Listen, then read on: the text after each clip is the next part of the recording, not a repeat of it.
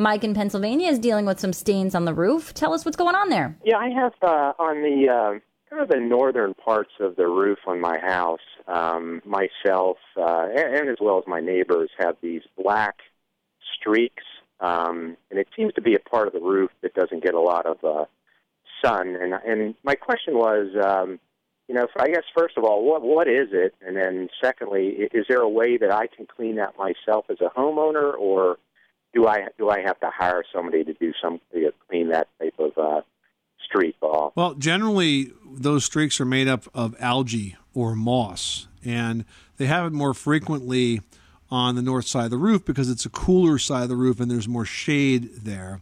And a product that you could use to address that is called Wet and Forget. It's a concentrate, and you mix it up, you spray it on the roof, and then slowly but surely it kills the algae, it kills the moss, it kills any mold that's there, and cleans the roof. And so within a very short period of time, you'll find that the roof looks bright and shiny again. Oh, okay.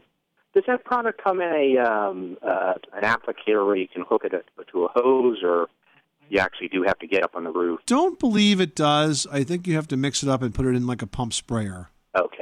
And so you may have to get up there and just spray it down, let it sit. Follow the instructions. Their website is wetandforget.com. Yeah, and it is a product that once you get it on the surface, you know, over time it continues to work. So it's not something that you're going to have to reapply very often. So it is worth it if you can get up there to, you know, carefully spray it. Oh, okay.